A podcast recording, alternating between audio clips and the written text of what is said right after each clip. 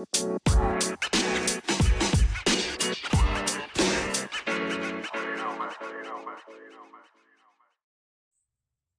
was reading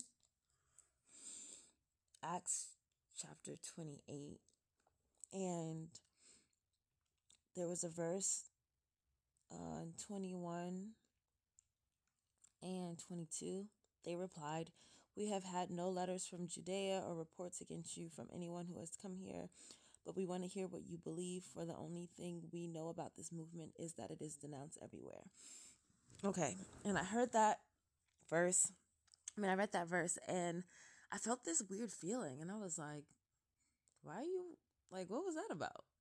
And I realized, well, let me give you some context. So, um, Paul in chapter 28, Paul is on the island of Malta and you know, he was shipwrecked and was on the island and he got bitten by a snake. People were like, "Oh, he he must be a sinner or something bad. That's why he's getting bitten by a snake." Um, nothing happened to Paul, and everyone was like, "Okay, so then he is he a god?" Lowercase g, and he healed people and spread the word of Jesus there.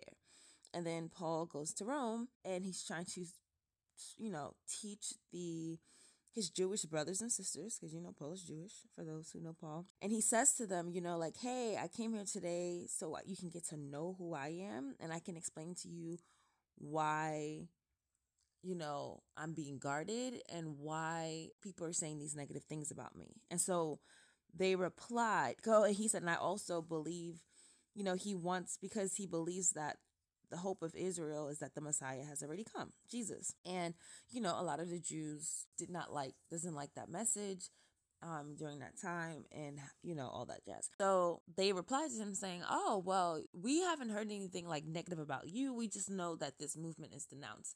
And so back in the day before Christianity was this big popularized thing that has t shirts and YouTube channels and everyone rocking shirts that says Jesus is my homie. Back in the day, that the movement was not the wave at all, right? Christianity is it's like the wave and not the wave at the same time. It's really interesting to me and I'll get to that later. But yeah, it's it's um it wasn't it wasn't the wave back then and it was considered the interesting thing is it was they were considered the way and that was what the movement was called. People who believed in Christ was like we are we are the way and and i think that's from jesus saying i am the way the truth and the light. And so the disciples was like okay we're jewish. We're still jewish. We still practice you know certain jewish customs um, or traditions but we are part of this the way movement because we have encountered jesus and was given this command to baptize people in jesus name reconcile people back to god um, and be ambassadors for christ right and so, you know, Paul wasn't the original disciple, but, you know, got recruited on the road to Damascus and all this jazz. And so now we're here in 28 with Paul preaching, and they said that. So it's like, Jarena, why did this verse about them saying, We have no letters from Judea or reports against you from anyone who has come here, but we want to hear what you believe for the.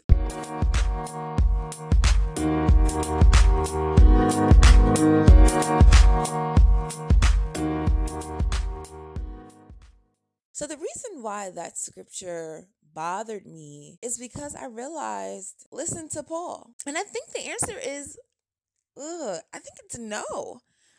There's a part of me that's like, I sure would have, but I think I would have been a part of the way, um, as you heard in my intro, if I was there when Jesus was there. Like if I actually was one of the people that like saw and interacted with him. And even then, I think I would have been like the Pharisees, the Pharisees who were a little um interested in Jesus and so like met with him at night.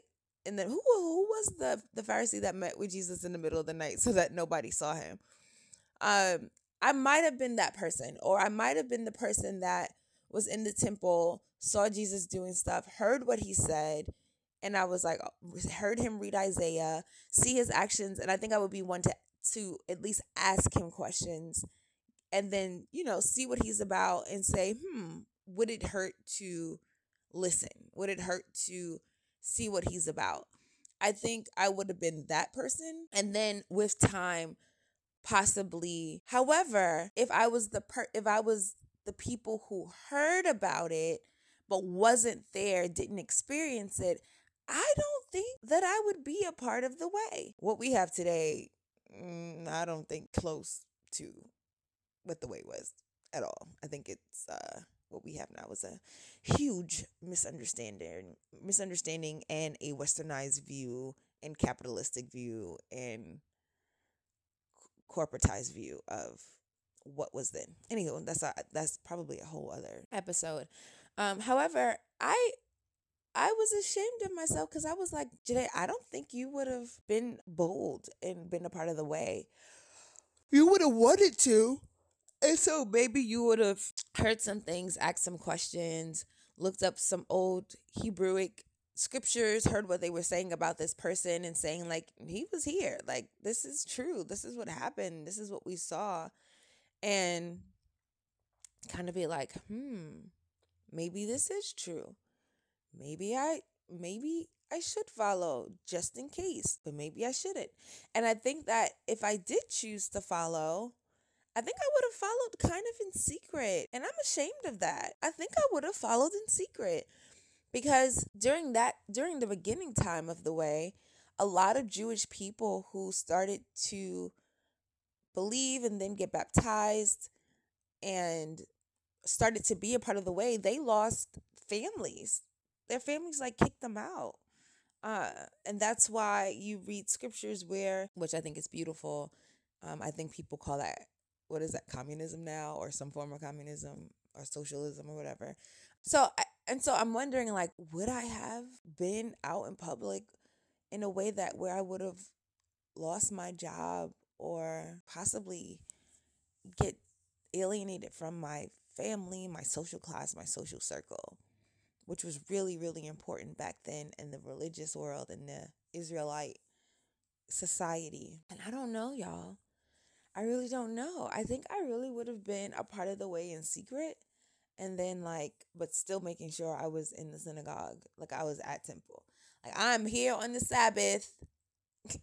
I'll probably arrive late, but I'll be there on the Sabbath reading the hymns, singing whatever I need to do, um wearing whatever I would need to wear and connect with someone in their house to learn more about Jesus and how I could be a better person. And and I just that bothers me. That that that really bothers me that I am aware that that was something I would have done and it's like man and there's a scripture where Jesus says um if you if you basically if you claim me in front of people, I would claim you in front of God. But if you deny me in front of people, I'm going to deny you in front of God, right? Like that's just what it is. And it's like, dang. So even if all that I'm doing here in on the low it still would not mean anything because I'm still hiding. It's like, why follow someone? Why follow someone? Why do all these things if you're going to do it in secret? If you're to believe in something, be bold about it, right? And, oh, that didn't. Mm, I don't know. So someone would say, well, why do you think you would have been that way then? Well, clearly it speaks to something that I know about myself now, right? Um, when I was younger, I loved me some Jesus. My mom did a great job at integrating just God and Jesus in our everyday lives. It wasn't like this arduous, I'm gonna beat you over the head and you have to pray, you have to read your scripture, and you have to do that. It did not feel oppressive to me. It felt like life. Um, and my mother set a good example. She wasn't one of those moms that was like, you better effing go to church and then she stayed at home drinking a whiskey or doing whatever. No, my mother's words matched her lifestyle. It was a lifestyle. And so that's just what I knew, right? Um, and the thing my mother mostly taught me was to love people and to look out for people and take care of people. And, you know, I was a champion for the underdog. Um, there's popular people, there was like middle class popular people, and then there was the underdogs. And my mother taught me to always root for the underdogs, to always support them, to always be a champion for them, which I was, right? Um, and I was cool with the popular kids. I just wasn't cool with the middle class popular kids because they tried too hard to be popular by oppressing the underdogs, and that wasn't cool. And I was very bold about my Christianity. I this is just who I was. Was I beating people over the head with it? No, but this is who I was. This is what I believed in. And it and it showed in how I moved about the world. Uh, I wasn't a perfect kid, but I really loved God. I really loved Jesus. Jesus more than God, but I love them both and that was my that was my thing. I went to church maybe 3 times a week. I loved going to church. Genuinely loved going to church. Loved going doing like youth conferences even until I was in high school. I was still this person. Um now did I do some foolish things in high school? Absolutely. I sure did. My heart, but my heart kind of like a David. My heart was pure. My heart was pure. Um, and I really didn't mean well. And when I realized that I was doing something that just wasn't right, I definitely let it go and kept it moving. And when I said, did I do some foolish things? I was, it wasn't, see, and this, the idea that I want to explain to you all, like, well, I wasn't like out here smoking and busting it wide open. Like, even the fact that I feel like I have to explain that to you is going to lend to what I'm about to head, head to. But yeah, but I wasn't. That wasn't the type of teenager I was. Like, you know, I didn't do that type of stuff. But there was still stuff that I did that wasn't to the standard that I knew I wanted to live. So let's just put it that way. Um and it wasn't a lot, but it was here and there, and then I would correct myself. Seven, I was, I went to college at seventeen. So as the seventeen-year-old entering into eighteen, entering into nineteen, like who am I away from my mom, away from my church community, away from these church activities. But it was still a part of my lifestyle. So I still made sure that I was connected to a local congregation in Atlanta. Um, I joined a Christian theater group like my first year and still tried to be a part of that community while I still was also exploring who I am. And, you know, I learned things about myself. There was a lot of curiosities that I had that I explored. Wish I didn't do that, but I did. But I still always had a heart for God, and I made it very clear that that's who I was. And, you know, it is what it is. I come back to New York, was one of the people that headed a singles conference at King's. It was our first singles conference. People from Philly came, people from um, Connecticut came. It was pretty dope. My singles people knew my friends because I didn't split. I wasn't like these are I had my church friends and I had my my other friends that wasn't a part of my church, but it wasn't two separate lives. They knew each other, right? People from my church knew my friends, my friends knew my people from my church. We all hung out, like painting a picture of still of my lifestyle. Then this is where things get interesting. So I dated someone um briefly for like 3 or 4 months. That crashed and burned. I bring him up because he had a he had church trauma. So you know I was talking about different types of trauma and here he is dating a quote unquote church girl. And so the things that I said to him was filtered through his trauma and I was like triggering him without knowing I was triggering him and it and so that added to a lot of issues as well.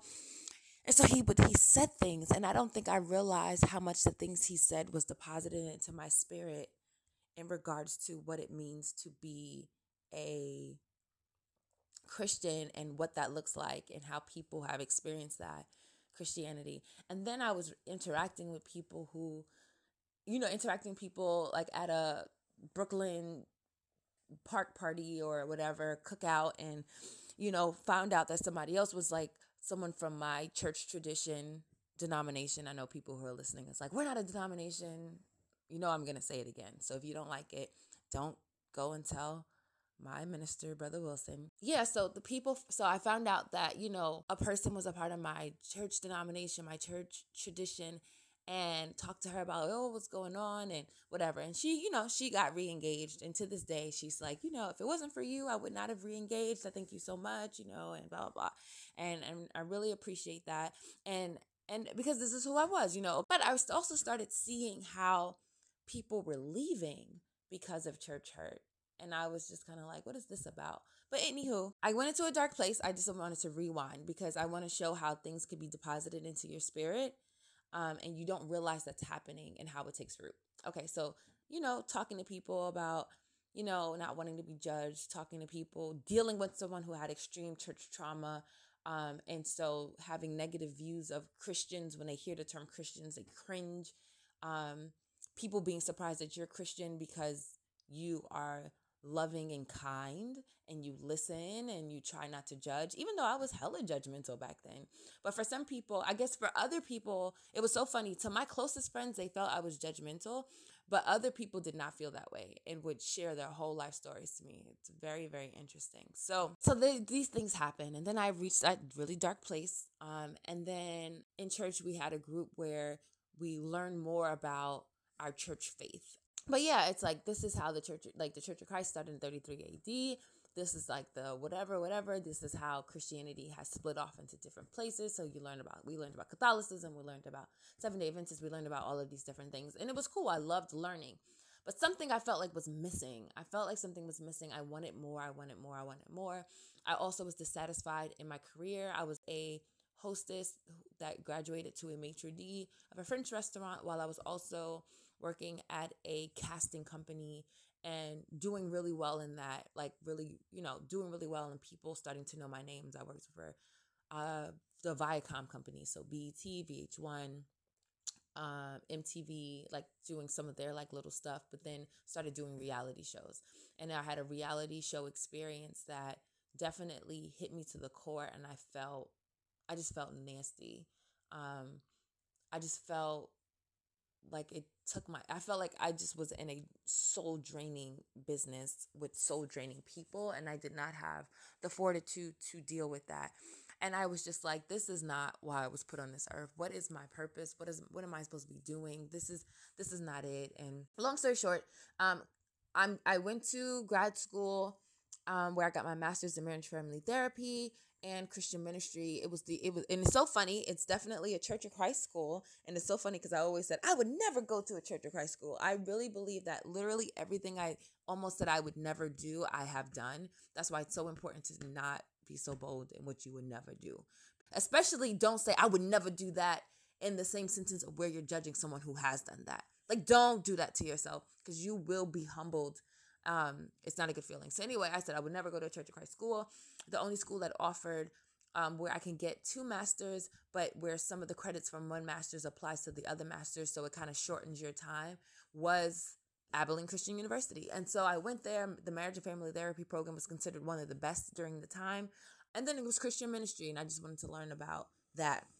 So, in my experience with, I call it baby seminary because I didn't do enough classes. I didn't study um, Hebrew and didn't do enough classes to get my master's of divinity because that wasn't the plan, nor was my brain even able after all that schooling to even take any more courses to even try to go ahead and get my master's of divinity. And, and during that process, just learned a lot about the core tenets of Christianity, where it started, the history, learned from some amazing biblical scholars who studied Hebrew, who studied Greek, who studied the historical context, the culture, um, and everything else. And so a lot of things was illuminated to me. And I was embarrassed by current day Christianity. I was embarrassed by some of the people in my tradition and the way they used to talk. I was embarrassed at myself, sorry, about the way that I held certain things. And when I talk about being humbled, baby, I was humbled in the worst way. I mean, in the best way during seminary because all the things that I thought I knew and held on to arrogantly, didn't not realizing it was arrogant, was just all like stripped away. And I remember falling on my knees in my apartment my first semester because I started late. I started grad school in uh, like January 2010. Um, I remember falling to my knees and saying, God, I don't know what's happening. The things that I thought I knew are being challenged. I, I don't know. All I need to know, I need you to send me the Holy Spirit and let me know what is truth. Help me decipher what is truth and keep those gold nuggets and throw away the bones. I was like, I just ask you to do that because right now, if I continue on the path I am, I think I will be devastated, right? And I'm so happy I was humbled enough to fall on the floor crying, praying because I was crying because I was like, I thought I was, you know, I, you know, like I was just, it was, it was, it was hilarious. And I, I prayed that prayer, and I'm probably, probably right now you're thinking like, okay, so today or Jarena, whichever way you know me, it's like I still don't understand how this connects to the beginning of your podcast about you being ashamed. Okay. So after learning all that I learned, I didn't I did I would it was hard for me and that's what they say knowledge is power, but knowledge also is is it's it's dangerous because you either can become a little too arrogant learning what you didn't know or you become very dissatisfied with the status quo or with certain traditions that are are stated in dogmatic ways because you realize because you've been so humbled and you realize at the end of the day you don't know nothing. And you can only know what you think you know off of good faith that you studied and it was revealed to you. But at the end of the day none of us is god. None of us is the great i am. And the power and knowledge of god is so infinite and surpasses our puny little brains, no matter how smart we think we are. And when we're not humbled and we talk a certain way in the pulpit or talk a certain way to other people or talk amongst one another about other sets of Christian people or people that are not Christians, we are not representing Christ or God at all. We're representing ourselves in a Pharisaical spirit and an arrogant spirit that does not represent Christ. And that to me was, it hurt my soul and it was disgusting. And so when I came back, when I graduated and I came back to New York, I was in a very interesting space. And it was hard for me to be in my church denomination space. Also because my ex was my ex got married and there was a lot of feels that I had a lot of misunderstanding of that situation. A lot of people looking at me like I was wrong and crazy. And, you know, I never tried to tell my side of the story. I just allowed people to persevere in whatever thoughts they had about me. So that was also hard. So that was hard. It was hard coming back to New York because I shouldn't have come back to New York as quickly as I did. And it was also the idea of you have all this knowledge and you have no one to talk to. Cause, and I, and and fast forward, my minister now, Brother David Wilson, amazing expositor, um, allows for us to challenge him. Like the way I've seen him grow and evolve as a Christian man and leader has been amazing and humbling to see in and of itself. The way that I can communicate with him now wasn't a way that I felt I can communicate with him then. And so I just, if you're listening to this, Brother Wilson, just, I just want to say, I see you. Shout out. Thank you so much just for being who you are and and allowing us to be on that journey with you and then opening up spaces to challenge certain things that you're saying and really try to figure things out together. Um but let's fast but rewind.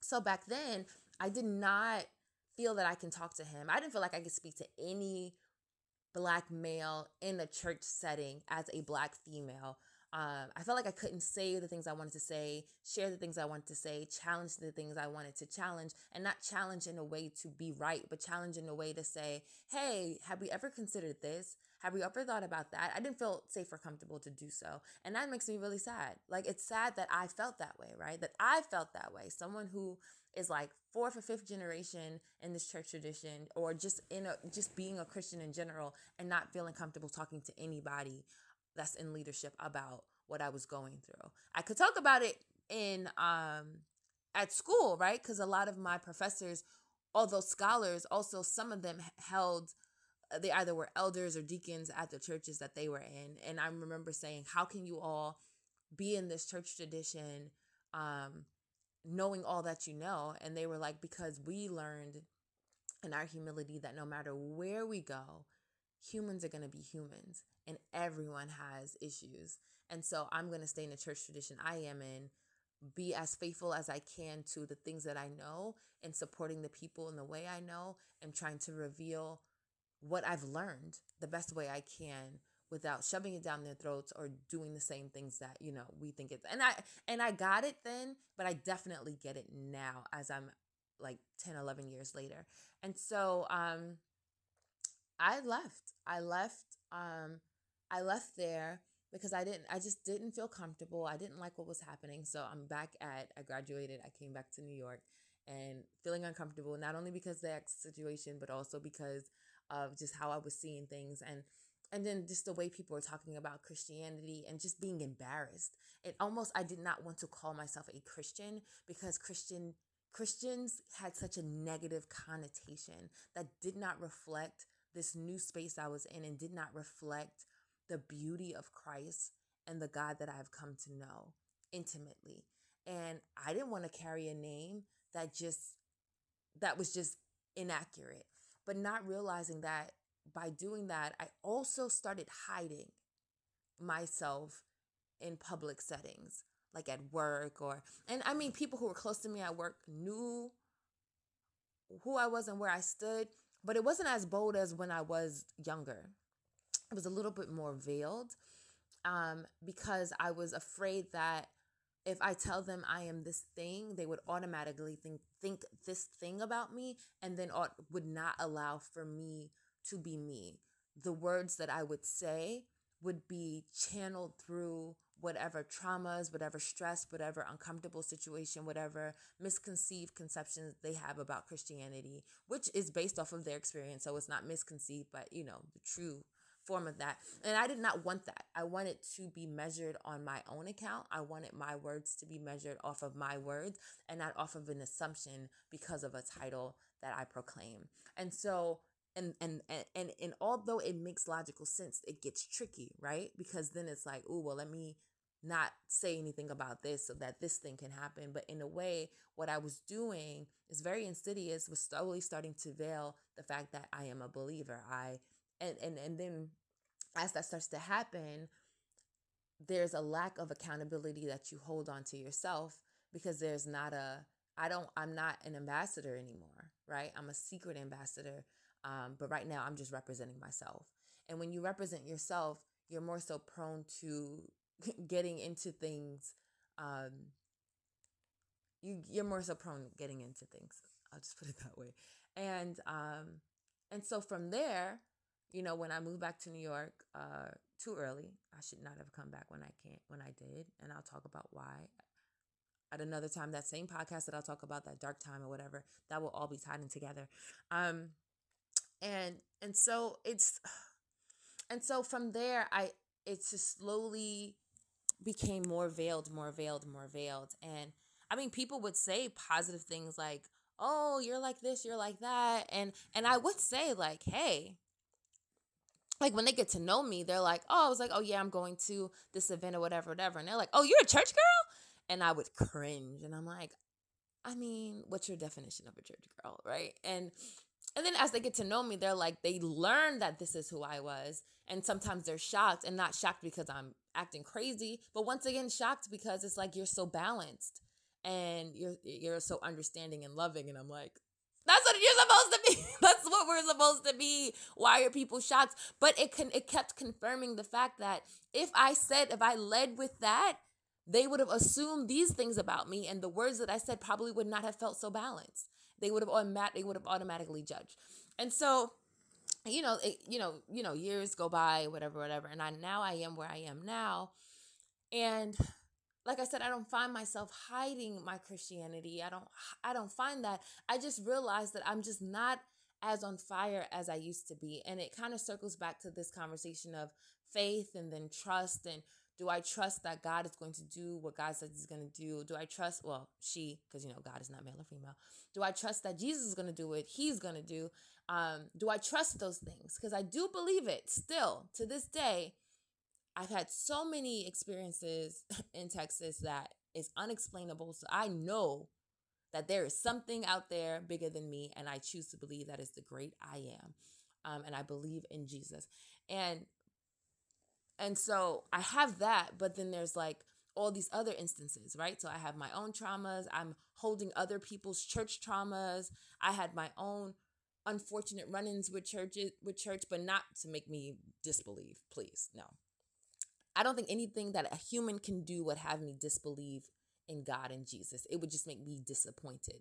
And even if they said they were a Christian, I would not have me look at Christ wrong because I know too well. I know Christ and God too well. And that's why I always tell people you walk away from an organization, so you walk away from church, but you also find yourself walking away from Christ and God because you have conflated the two, right? And you may say, well, a little bit a few minutes ago you said you left when you when you came back to new york you said you left for a minute i left and went to another church that wasn't the church tradition i was a part of and so even though people in my congregation felt like i fell away and i was just gone and they would just randomly see me at certain events they didn't realize that I was a whole full member at a whole other movement, a community church movement that was interacting actively with the neighborhood, bringing neighborhood people in, going to neighborhoods' houses, bringing the neighborhood into their houses, kind of like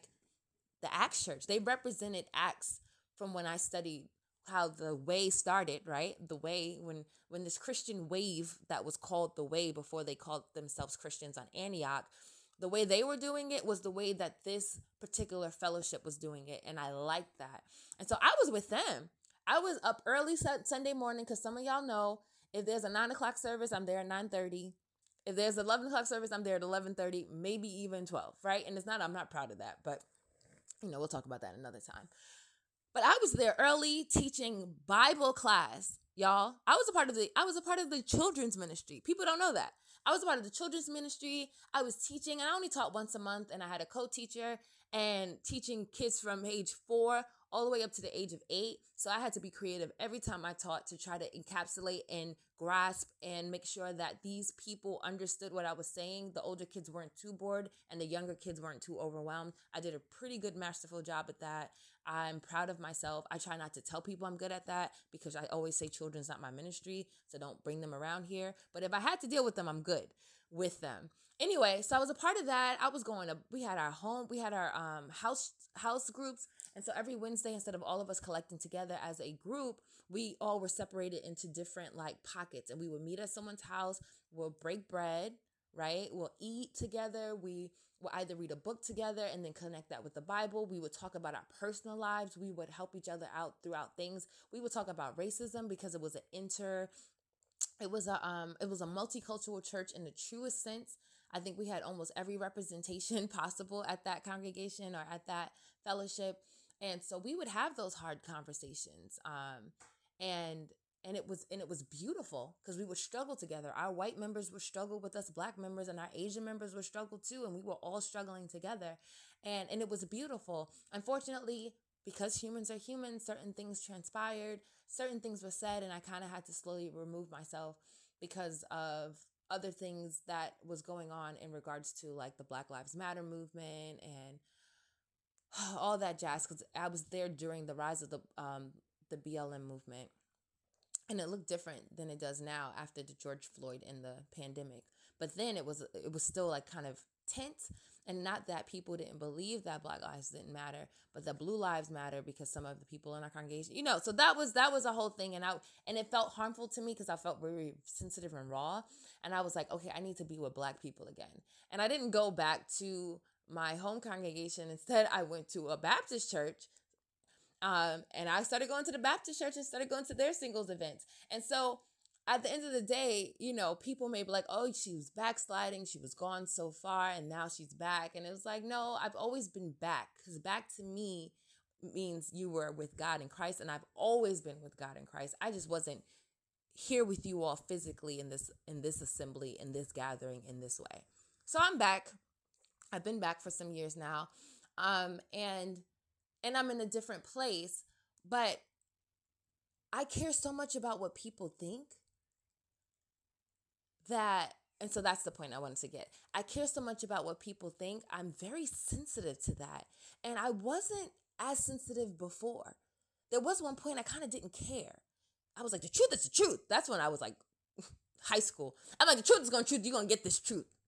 And you could think I'm evil, you could think I'm crazy, but you won't get this truth and I'm gonna stand by my word. And and I got these messages in my yearbook, and I have these messages to this day where people from my junior high school, my high school, uh, write me messages. And these messages was like, you know, when I first met you, I thought you were a bit much, or you know, I thought you were mean. But when I came to know you, you have been consistent.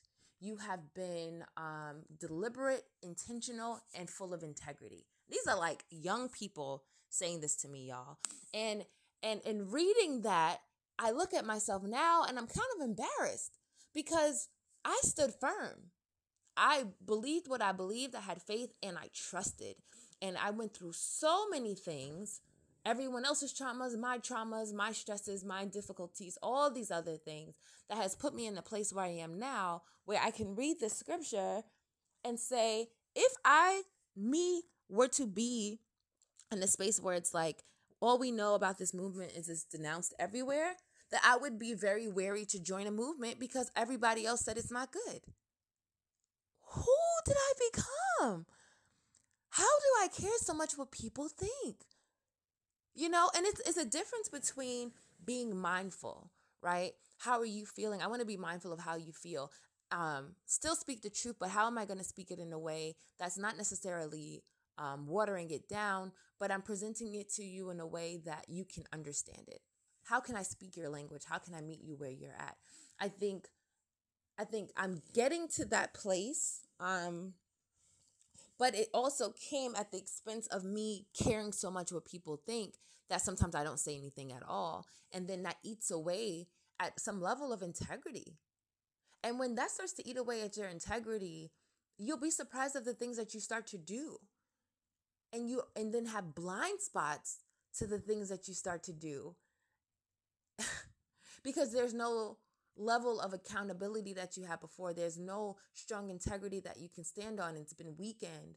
And it came from a good place but like i said that thing is insidious. Those seeds were planted and throughout life because life is gonna life they took root and they grew in ways that created blind spots and so now I'm in the space of cutting those things down and really seeing the things that I did for what they were. Yes, my heart still had whatever, but my heart also had these seeds in it and and from it was these blind spots and I was doing things. There was this level of self-preservation that started happening with me, right? And it still kind of happens with me.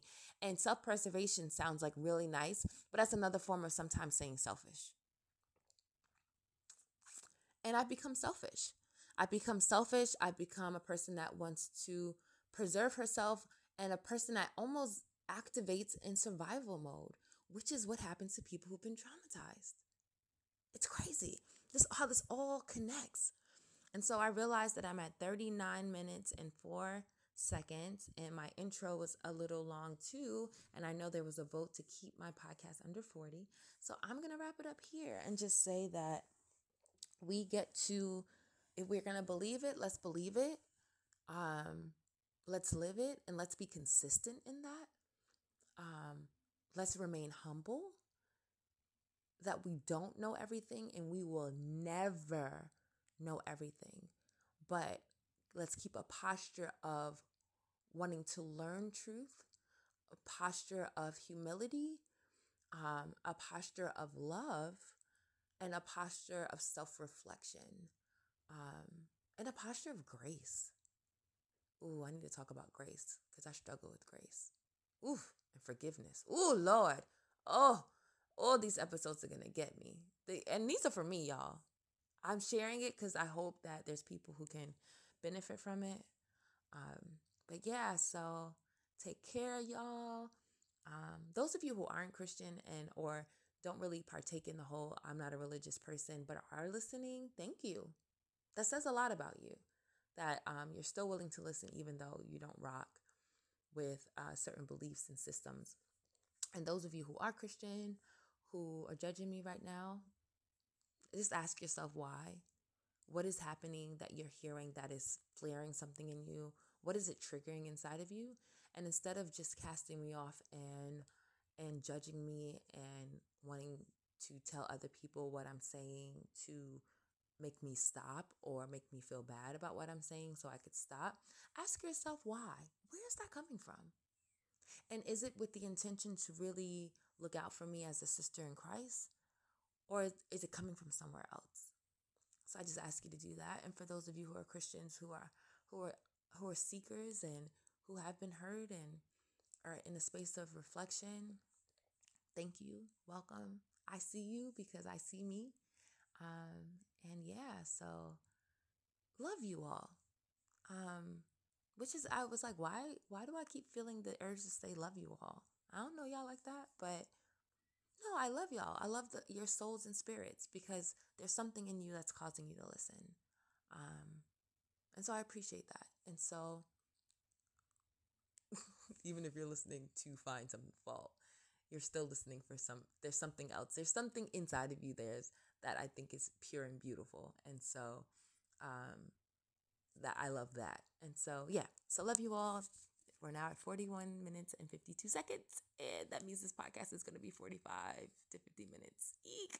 All right. Well, take care, all. Love you all. Be well and be blessed. Ciao. So I do. I think I'm going to keep the tradition of um, starting with an intro and ending with an outro. So we're just to make this podcast a little longer. Um, so I started with the scripture, Acts 28, and I focused on verse 21 and 22. I'm to jump down um, and read that, you know, Paul trying to explain and testified about the kingdom of God and try to persuade them about Jesus from the scriptures. And when he says the scriptures, it's not what we have today, it's just more of the Hebrew writings, which we now call the Old Testament using the law of Moses and the books of the prophets. There we go. And he spoke to them from morning until evening. Some were persuaded by the things he said, but others did not believe. And after they had argued back and forth among themselves, they they left with the final word from Paul. The Holy Spirit was right when he said to your ancestors through Isaiah the prophet, Go and say to this people, When you hear what I say, you will not understand. When you see what I do, you will not comprehend. For the hearts of these people are hardened and their ears cannot hear, and they have closed their eyes, so their eyes cannot see, and their ears cannot hear, and their hearts cannot understand, and they cannot turn to me and let me heal them. So I want you to know that this salvation from God has also been offered to the Gentiles, and they will accept it. Um, that that was a little spicy to me, and I'm gonna get into my views on Paul on another episode because a lot of some few men in the church know how I feel. My uncle, he's a pastor and a counselor, and he knows how I feel about Paul. Brother Wilson knows how I feel about Paul. It's like I don't have an issue with Paul, but I have an issue with the way people have used Paul. And at the end of the day, Paul is still a human. He he was inspired by God, but he's still a human. So, so he was a little spicy. But anyway, what I, I I read that to close out this podcast because for those of us who do want to share and we're like, oh, but what if people say this or what if people say that? And this is me talking to myself. Um, at the end of the day, the people who are gonna hear are gonna hear and do what they will with it. It is not our jobs to force things down people's throats. If anything, it is, it is our job to be ambassadors of Christ and try to reconcile human creation back to God. Those who ascribe to Christianity, that is our job, period. That's what it says in scripture. And, you know, um, and that could look in different ways. So I'm not here to tell you how it should look. Um, it looks in different ways according to your gifts, talents, abilities, personalities, or experiences. So that is that is vast and open but I'm just saying this that our job is to be ambassadors of Christ and to reconcile people back to God. And um, just wanting to say, let's not let, oh, well, people are not going to listen or people are going to say whatever, whatever, stop us from doing that in the way in which we were created in our own unique unique way to do. Um, people are going to hear what they hear, people are going to see what they see, people are going to believe what they're going to believe. Just do your job in living a lifestyle of of of what we say we believe, understanding that we're humans and we'll make mistakes and we can get up and let that be that. Um, dang, I'm about to start a whole new podcast. Okay, bye y'all.